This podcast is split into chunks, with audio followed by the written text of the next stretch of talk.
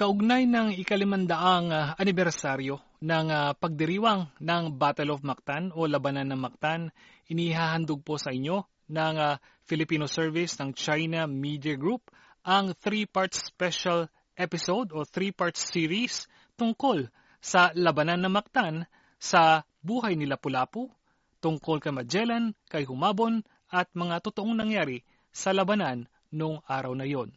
Ito po si Rio Sablan, ang inyong tagapag-ulat at welcome po sa unang episode.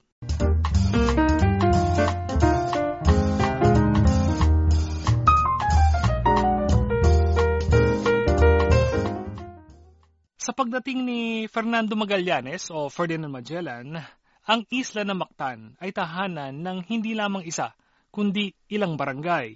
May barangay na kung tawagin ay Bulaya o Bulilia or Buaya, may barangay Opon, at may tatlong iba pa na hindi napangalanan sa opisyal na ulat ng nabigong ekspedisyon ni Magallanes noong 1521. Isa sa mga hindi napangalanang barangay ay pinamunuan ni Sula, samantalang ang barangay Opon na nasa gawing timog kanluran ng Mactan ay pinamunuan naman ni Lapu-Lapu. Maliban kay Sula, lahat ng mga dato ng Mactan ay kaalyado o napapailalim sa pamumuno ni Lapu-Lapu, kaya siya ang kinikilalang pinakamataas na pinuno ng isla ng Mactan. Ayon sa matandang alamat ng Opon, may ilang kasamahan si Lapu-Lapu na tulad ni na Bali Alho, Kambakilig, Tindok Bukid, dato ng Maragondon, isang kalapit na barangay, Umindig mula sa barangay Ibo, Sagpang Baha o Sampung Baha, at Bugto Pasan. Posibleng sila ay mga kamag-anakan ni Lapu-Lapu.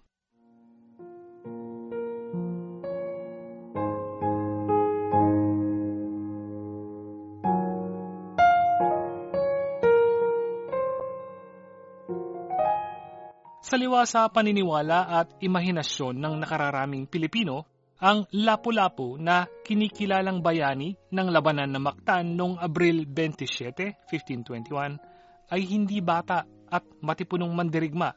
Bagkus, siya ay isang matanda at matalinong estratehistang bihasa sa larangan ng digmaan.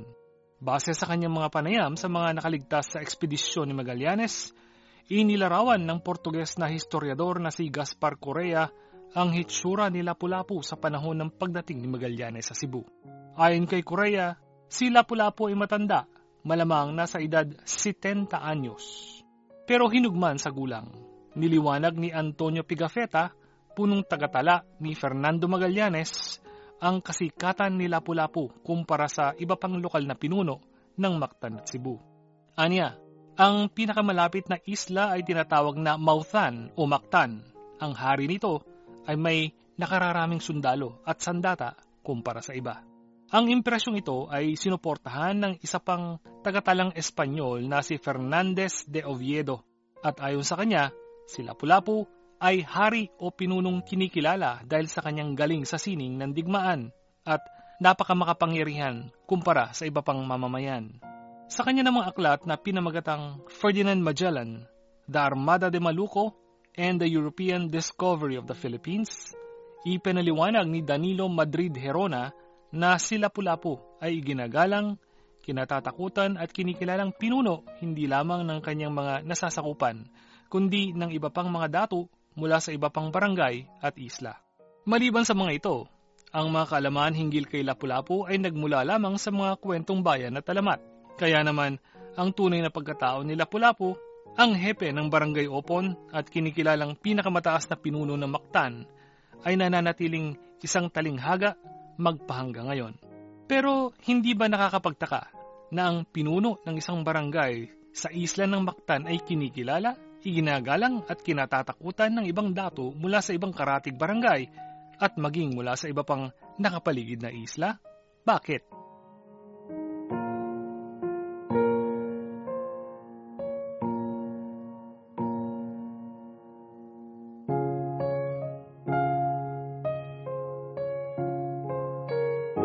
Ayon kay Rona, may mga dokumentong nagpapatunay na sangkot si Lapu-Lapu sa pamimirata at pakikidigma noong kanyang kabataan. At ito ang dahilan kung bakit siya kinikilala, iginagalang, at kinatatakutan. Pero bago tayo tumuloy sa usapang yan, suriin muna natin kung ano ba talaga ang kahulugan ng pamimirata at pakikidigma sa buhay at lipunan ng mga sinaunang nanirahan sa bansang ngayon ay kilala bilang Pilipinas.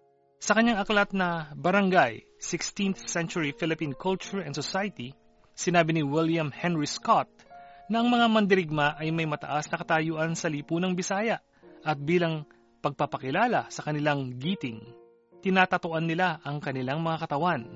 Mas maraming tato, mas mataas ang pagkilala ng lipunan. Pintados ang tawag sa kanila ng mga Espanyol, ani Scott. Paliwanag pa niya, yung mga aktwal na nakilahok sa labanan at nakapas lang ng mga kalaban ay nagsusuot ng bahag na kulay pula. Pula ang kulay ng mga bagani mga mandirigmang kinatatakutan sa labanan dahil sa kanilang kakayahan at tapang.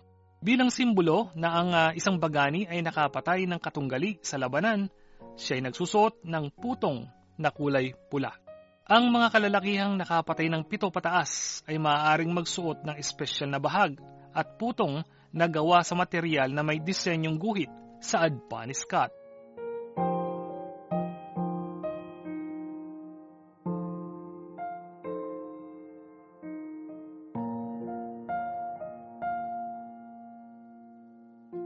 Ayon naman sa Agostinianong pari na si Rodrigo Aganduro Morris, na may malawak na kalaman hinggil sa Cebu sa mga unang dako ng katolisasyon nito, sa lugar na yon, tinitingala ng mga katutubo ang matatapang na lalaki at maging ang kanilang mga pinuno ay mga pirata.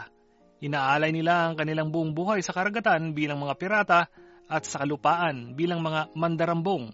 Kaya, sa kadahilan ng ito, bilang mga sanay sa palagi ang pakikidigma, sila ay mga kalalakihang walang kinatatakutan at hindi kailangang magtrabaho kapwa sa kanilang tahanan at barangay.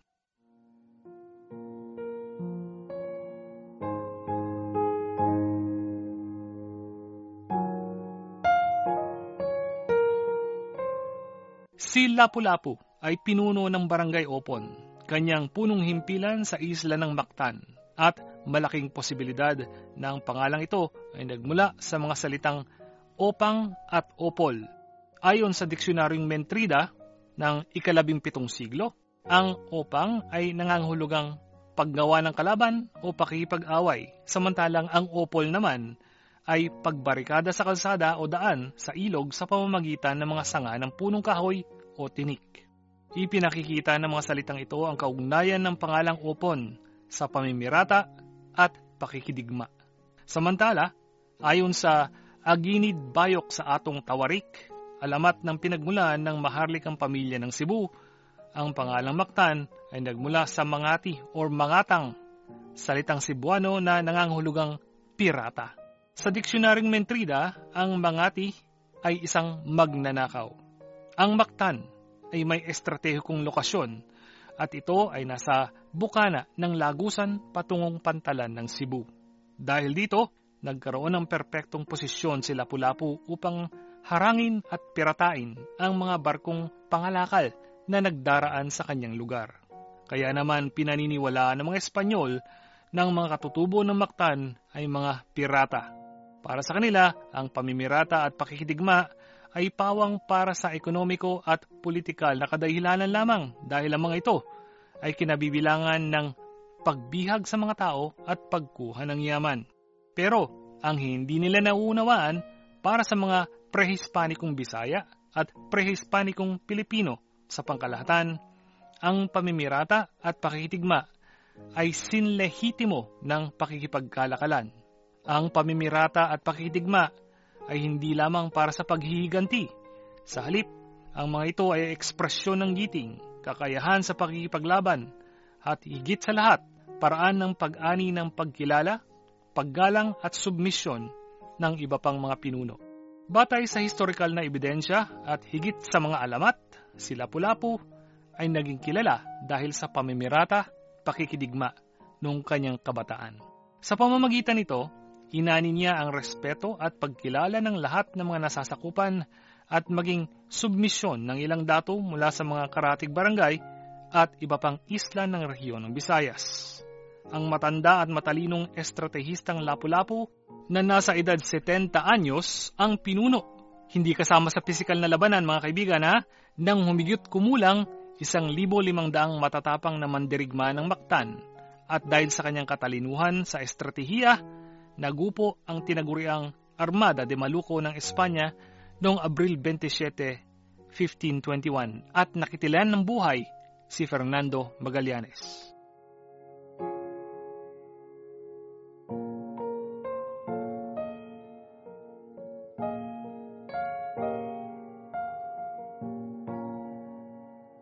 Matapos niyang dumating sa Cebu, dagli ang nakipagkaibigan si Fernando Magallanes kay Humabon, pinuno ng Cebu. Mahigpit na magkatunggali sina Humabon at Lapu-Lapu. Ang pagdating ni Magallanes ay isang pambihirang oportunidad para kay Humabon upang gapihin si Lapu-Lapu. Kaya naman, daglian niyang sinamantala ang pagkakataon upang makipagtulungan kay Magallanes sa pamamagitan ng sandugo.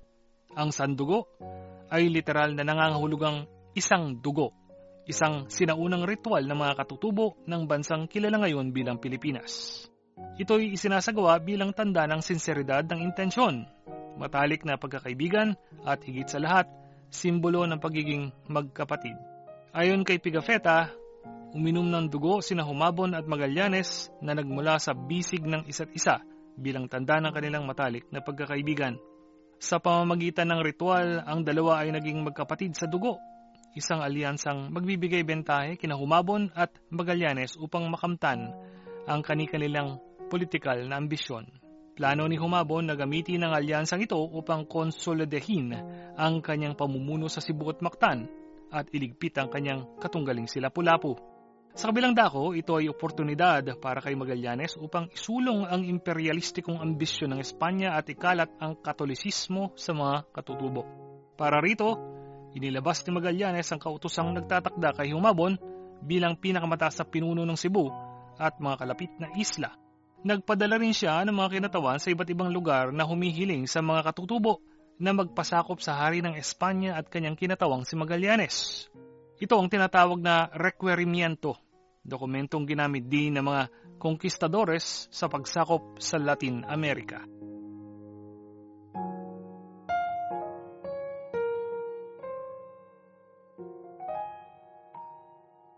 Napapaloob sa dokumentong ito ang sumusunod. Pagtanggap sa simbahang katoliko bilang pinakamataas na otoridad sa buong mundo at sa Papa bilang kinatawan ng Diyos. Obligasyon ng mga sasakuping katutubo na tanggapin ang katolisismo. Kapag hindi tinanggap ng mga katutubo ang mga kahilingang nabanggit, sila ay sasakupin, papaslangin, at kakamkamin ang lahat ng kanilang ari-arian.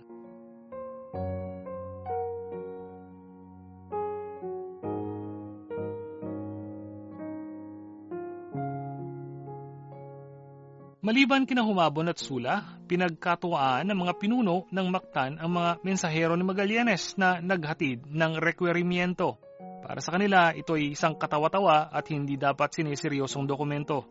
Ayon kay Fray Aganduro Morris, bilang sagot sa requerimiento, may pagmamalaking idineklara ni Lapu-Lapu na walang sino man sa labas ng kanyang lahi ang may karapatang pamahalaan ang mga mamamayan ng Mactan.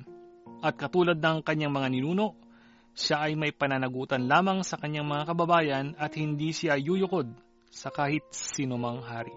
Pero may ibang historikal na tala na salungat dito, gaya ng kay Peter Martyr, na kumuha mismo ng impormasyon sa mga nakaligtas sa ekspedisyon ni Magallanes. Ayon kay Martyr, tinawid ni Magallanes sa Mactan sakay ng katutubong bangkang inukit mula sa katawan ng puno. Nais niyang kausapin ang pinuno ng Mactan upang kumbinsihin siyang magpasakop sa dakilang hari ng Espanya at magpailalim at magbayad ng pagkilala o tributo sa pinuno ng Cebu. Sinabi ni Lapu-Lapu na payag siyang sumunod sa hari ng Espanya pero hindi sa pinuno ng Cebu. Dahil dito, ipinag-utos ni Magallanes ang pagsunog at pagdambong sa isang kutang kinapapalooban ng mga limampung kabahayan. Samantala sa kanyang testimonya matapos makabalik sa Espanya, sinabi ni Fernando de Bustamante, barber surgeon ng barkong Victoria, na payag magpailalim sa hari ng Espanya ang mga katutubo ng Mactan pero hindi kay humabon.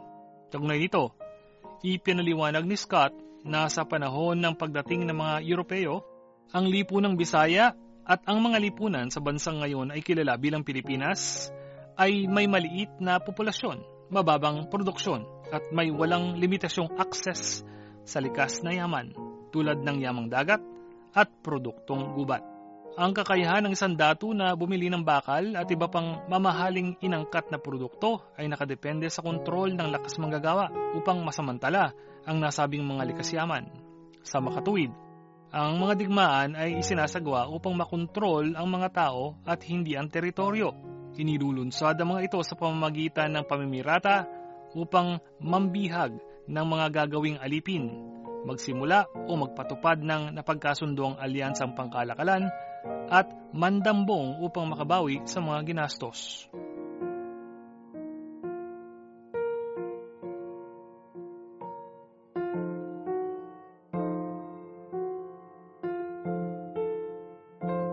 Higit sa mga kalakal, ang mga alipin ang simbolo ng yaman at kapangyarihan ng isang datu, lalong-lalo na kapag ang mga ito ay nabihag sa pamamagitan ng pamimirata. Sa isip at paniniwala ng mga katutubo ng bansang kilala ngayon bilang Pilipinas, ang mga Espanyol ay mga piratang katulad din nila at ang mga aktibidad ng mga Espanyol ay walang pinagkaiba sa kanilang mga gawain.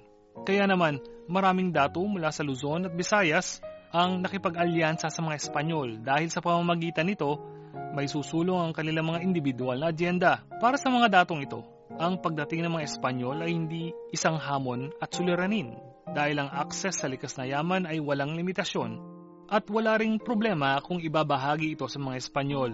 Ayon kay Scott, sang-ayon ng mga Bisaya na magpailalim sa mga piratang Espanyol kung may bentahe at pakinabang dito.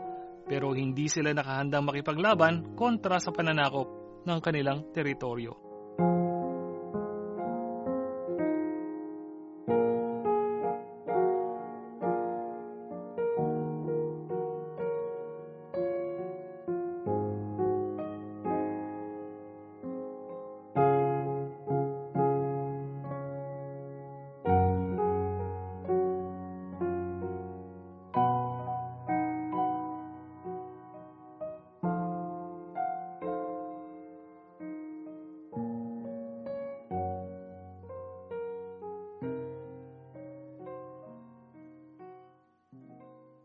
Para sa inyong mga komento at kuro-kuro, mag-email lamang sa Filipino underscore section at yahoo.com, mag-text sa mga numerong 0947-287-1451, 0905-474-1635 o mag-iwan lamang ng mensahe sa message board ang dito lang yan sa China.